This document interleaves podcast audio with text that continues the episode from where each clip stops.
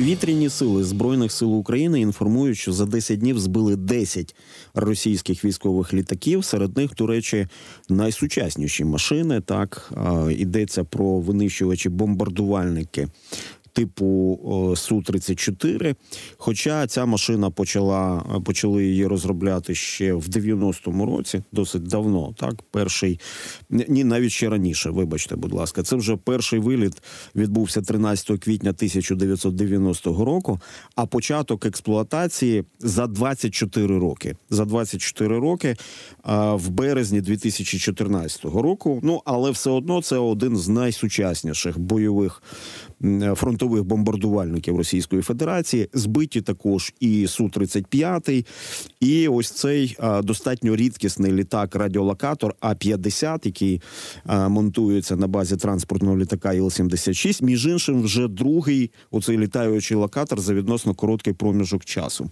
Видання Forbes, знову ми з вами посилаємось на іноземне видання. Зараз зазначає, що росіяни втрачають літаки в 20 разів швидше ніж можуть їх замінити, оскільки російська аерокосмічна промисловість, попри санкції, намагається виробляти більше кількох десятків нових бойових літаків на рік. З нами зараз на зв'язку Сергій Кузан, голова Українського центру безпеки та співпраці. Пане Сергію, вітаю вас в ефірі.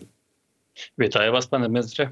На вашу думку, як такі масштабні е, втрати е, впродовж короткого проміжку часу вплинули на активність російської фронтової авіації? Ну, безперечно, вплинули. Ми бачимо, як скоротилися власне їхні літаковиліти. І якщо раніше ми е, ще помічали там 60, там 70 авіаударів лише е, по одній Авдіївці, а по е, всій лінії фронту це близько 150 авіаударів, то одразу після збиття, тобто ми бачимо тенденцію там 72, 75, тобто там 60 із чимось, тобто фактично вдвічі скоротилися. Ось е, власне ці авіанальоти, і це безпосередньо є результатом е, нашої успішної роботи по їхнім літакам. І е, насправді ж ну, ці результати могли би бути ще кращими. Тобто, об'єктивно цих авіаударів повинно було би бути ще менше, оскільки є великий ризик, велика загроза, і все ж таки не співрозмірні втрати, тому що ну це безперечно їхні найефективніші, найдорожчі машини, попри те, що вони і ще мають 300 літаків ну готових до застосування, але втрачати отак е, за 10 днів 10 одиниць. Ну це жодна армія не може собі просто дозволити. Окрім звичайно росіян, вони розуміють, що в них е, є вікно можливостей. От вони зараз знаходяться на піку своїх наступальних спроможностей, і без цієї підтримки з повітря, без засипання наших позицій керованими авіабомбами, ну вони власне не можуть отримати перевагу над нами, тобто їм обов'язково потрібно потрібно руйнувати спочатку наші позиції, а вже потім відправляти ось ці хвилі їхньої піхоти. Тому вони власне не рахуються з такими втратами, і тому навіть е, ну такі по будь-яким міркам дійсно шалені показники. Тобто, це вже вони фактично використали свою річну норму вироблення отаких літаків. Ну вони готові витрачати заради е, чого заради там кількох кілометрів чи кількох сіл е, просування. Тобто, е, так це логіка росіян, і вони будуть намагатися ось дотримуватися саме такого режиму, тобто і ще будуть намагатися зберегти цей темп. Ну е, приблизно іще місяць. Поки вони матимуть сили просуватися, і звичайно ж, поки ми не отримаємо додаткових засобів протиповітряної оборони або ж е, літаків F-16 тоді, звичайно, це вікно можливостей для них буде закрито, і вони просто вже не зможуть використовувати е, свою авіацію. От, власне, в такому режимі підтримки е, своїх сухопутніх підрозділів. Ми з вами знаємо, що і раніше е, російські льотчики, потрапляючи в полон, особливо коли вони активно використовували свою фронтову авіацію, наприклад, над Київщиною чи над Харківщиною. Там були старші офіцери, які раніше вже перебували на пенсії, тобто їх від відкликали, і вони повернулися до льотного складу Російської Федерації. Втрата екіпажів і втрата пілотів е, російських пілотів. Так наскільки це позначається на якісному е, льотному складі? Чи в принципі льотчиків у Росії ще вистачить набагато на ну на значний проміжок часу? Що вам відомо? Ну на жаль, льотчики у них є, і в них е, ну по суто по кількості їх вистачить і для того, щоб опанувати і ці літаки, і ще іншу авіацію. Тобто вони мають льотчиків запасом і продовжують випускати. Ну але ми ж розуміємо, що е, ну власне льотчик це такий штучний товар від е, вартісті від 5 до 10 мільйонів, тобто як мінімум 5 років, тобто це в режимі зліт посадка. Вони повинні навчатися. Ну а звичайно, що ну таких льотчиків просто не випускають, і дійсно вже старших людей залучають, в тому числі витягають з пенсії. Але найголовніше, що ми повинні розуміти, весь от їхній ем, такий, так би мовити, золотий актив е, льотний. Ми позбивали іще в 2022 році. От тоді дійсно це було ядро їхніх е, асів, які могли виконувати складні операції. Ну а зараз е, тут головне питання, так би мовити, встигнути скинути ці авіабомби і розвернутися в безпечній відстані. От вони вважали, що 60-70 кілометрів це якраз ем, саме та точка пуску бомб, е, де можна просто ну на автоматі розвернутися і нічого не уразить, тому що власне фронтові засоби, ось ці ем, там переносні е, зенітно-ракетні комплекси, тобто ці фронтові засоби ППО, вони звичайно ж не досягали на таку відстань. От тепер їм вже важче побудувати, власне кажучи, свою логістику, свої вильоти, так щоб вони діяли е, ну як конвеєр, тому що одна-дві авіабомби, попри те, що це є шалена кількість вибухівки, там і від пів тонни до півтори тонни вони все ж таки не роблять погоду на фронті, тобто лише масований е, авіаудар, тобто один за одним, е, може ну дійсно спричинити е, ну спричинити потрібний їм результат, і тому, звісно ж. Е, вони підбирають саме такі команди, які би яких би можна було б загнати в літак, і які би здійснювали ці авіавиліти. Ну але повторююсь, як бачимо, чим більше ми вражаємо їхніх літаків, тим е, тим менше вони здійснюють власне самих авіавилітів. Пане Сергію, уточніть, будь ласка, ви сказали, підготовка пілота це 5-10 мільйонів. Це ж не в російських рублях.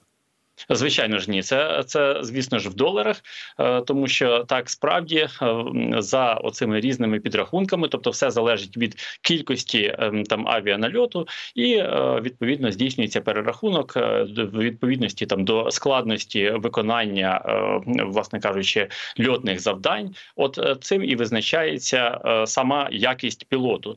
Е, ну але в такому режимі, як думали собі росіяни, от маючи значну перевагу в повітрі, ці керовані авіабомби і відстань в 70 кілометрів. Вони вважали, що можна спокійно поставити цю роботу на конвеєр, і от поки на до нас не прибудуть е, F-16, фактично е, просто-напросто закидати е, нашу фронтову лінію цими своїми кабами ФАБ 500 і ФАБ півтори тисячі.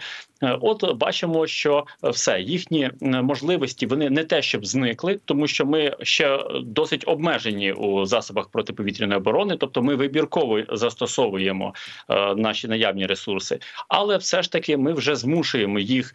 Е, ну ретельніше підходити до планування, ховатися, обманювати. Тобто, таким чином е, ну збиваємо їхній власне оцей темп темп бомбардування. Тут будьмо чесними, у Росії грошей а, на такі погані справи а, вистачає, і вони будуть їх витрачати.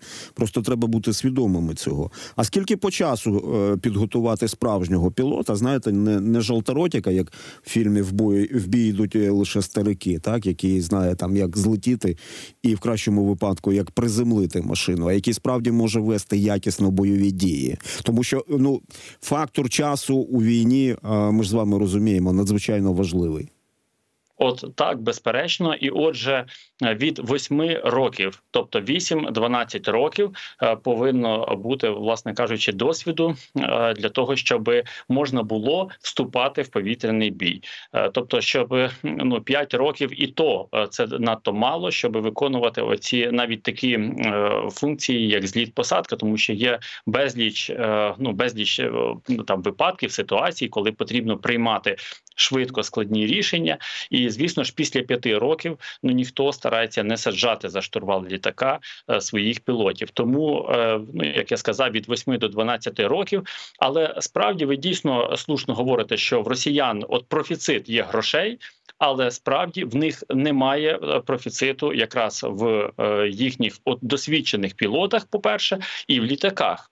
І вони ж розуміють, е, що ну як тільки ми отримаємо е, вірніше, збільшимо кількість оцих засобів ураження, якими ми сьогодні так в такому одиничному режимі уражаємо їхню авіацію. Як тільки у нас зможе кожен сектор отримати по такому засобу ураження, ну то навіть застосування оцих 300 літаків стане для них просто-напросто безперспективним. Тобто ситуація повториться як в 2022 році, коли вони мають тотальну перевагу в повітрі, але ось поки вони іще не добралися, тобто не е, собі не винайшли цей кап. Е, от до того часу вони фактично не могли застосовувати авіацію, тому що завдяки нашим засобам ППО вони не могли просто залітати на територію нашої країни. А дійсно ж план був такий, що вони зруйнують всі наші радари, всі наші системи протиповітряної оборони, ну і просто перетворюватимуть нашу країну на Сирію на Алеппо. Ви знаєте, я теж прибічник того, що нам не варто рахувати російські гроші, скільки у них там ракета коштує, скільки у них бомба коштує, тому що зрозуміло, що на війну вони гроші знайдуть. Це зрозуміло. А от людський фактор, оце дуже важливо, тому що коли вони втрачають кваліфікованих пілотів або навіть тих самих операторів на борту А 50 оце вже оце вже мені здається досить болючий удар по Росії. А до речі, до речі, каби вони ж не винайшли все таки. Вони ж по суті справи скопіювали західні аналоги. Я ж не помиляюсь. Абсолютно, в першу чергу, це звичайно були американці, і до речі, вони передали нам е, свої тестові зразки. Ми їх пробували відтестувати. Ну але треба визнати, що ось е, наші міги це все ж таки літаки третього покоління, і ми ну ніяк не можемо їх е, ефективно використовувати навіть на фронті. Тобто, от самі і кріплення, і застосування, тобто і маневр цього літака. Ну ми повністю програємо їхні авіації. От для прикладу, знову ж таки, свої су 35 світі, е, вони е, ну це росіяни, е, все ж таки порівнюють з F-22. Е, тобто, це є літаки п'ятого покоління, навіть не четвертого. Ну там деякі характеристики, вони говорять там четвертого плюс і тому подібні речі. Але е, факт є той, що ми не маємо аналогічного літака, який би зміг ну просто-напросто бути співставним з російською авіацією. І тому наразі все, що нам залишається, це е, ну десь прибирати наші комплекси протиповітряної оборони, перетягувати їх ближче до фронту, і вже фактично відстрілюватися по їхнім літакам. Ну але це знову ж таки загроза. Тобто, це є такий маневр. У наша територія вона є велика, і це означає, що якась ділянка вона залишається неприкритою. Тому, от власне, от е, ці такі повітряні шахи, коли е, росіяни намагаються вгадати, тобто і здійснити максимальну кількість оцих літаковильотів, здійснити максимальну кількість пусків кабів. Ну а ми натомість намагаємося їх підловити і таким чином просто відбити бажання в тих пілотів сідати просто за штурвал, тому що ну такі випадки були вже в російській армії, коли е, їхні офіцери, і це до речі, більш досвідчені офіцери, просто відмовлялися. Е, Сідати за штурвал літака, тому що ну вони власне не почувалися, е, не почувалися в безпеці. І що Але... їх, і що в такому випадку? Їх їх під трибунал чи як? Я просто бачив, е, росіяни зробили свого часу такий серіал «Істрібітелі». Вони там показово розстрілювали пілотів, які відмовлялися вилітати. Е, ну надто штучний цей товар, і тому під трибунал таких пілотів ніхто не буде відправляти. З ними працюють їхні спецслужби, тобто за інших умов вони все ж таки будуть сідати за, за кермо літака. В них є дійсно великий резерв. І багато грошей для того, щоб заохотити таких пілотів. Е, тому, на жаль, от поки іще ми не досягли масового літакопаду, е, на жаль, поки що вони мають чим заміняти. Але самі факти, от е, це ж треба розуміти, що самі по собі пілоти, ну це така досить закрита каста, таких можливо, ну таких найкращих там це еліта вважається їхніх збройних сил, і вони живуть до речі окремо. В них є ось ці. Е, навіть в їхніх військових містечках є от окремі такі е, місця для проживання е, саме пілотів, членів їхніх родин. Тобто вони ж спілкуються між собою. Звичайно ж, кожен з них під ковпаком їхніх спецслужб, кожен з них опрацьовується там і відбувається і тиск, і на них, і на родину.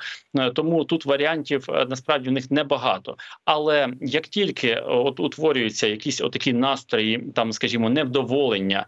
Е, Командуванням, ну такі настрої насправді мають е, потенціал досить швидко поширитися на все е, льотне середовище. Пане Сергію, теж видання Forbes пише про ймовірне використання українцями ракет Петріот і Насамс. А ви поділяєте таку думку? Ну для збиття оцієї російської фронтової авіації, бомбардувальників і винищувачів.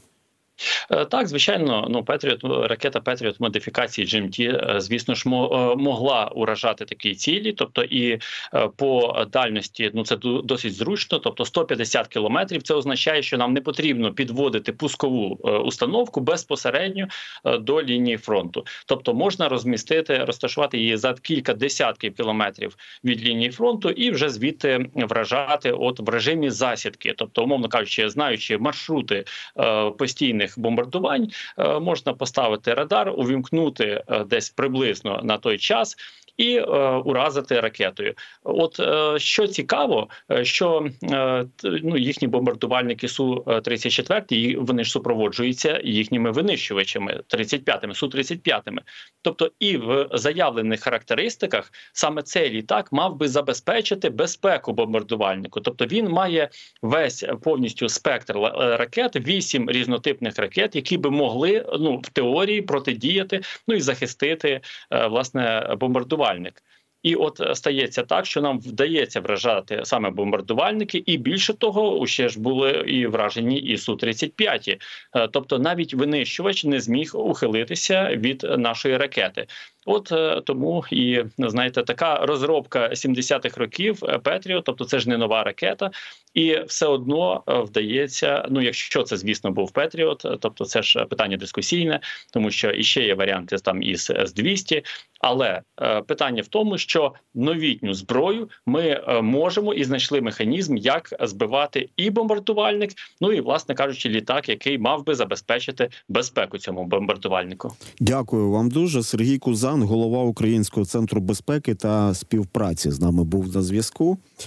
І так, якщо йдеться про ракети Петріот, е, я думаю, що це вимушений крок, тому що дістали нас, дістала ця російська фронтова авіація, особливо під час бомбардування Авдіївки, наприклад, тим, тими ж самими е, керованими фугасами, які е, скидали на голови, ну фактично на, на рештки українського міста, на, на ці руїни, намагаючись е, е, завдати найбільших руйнувань, власне, як цивільному сектору, так і військовим фортифікаціям.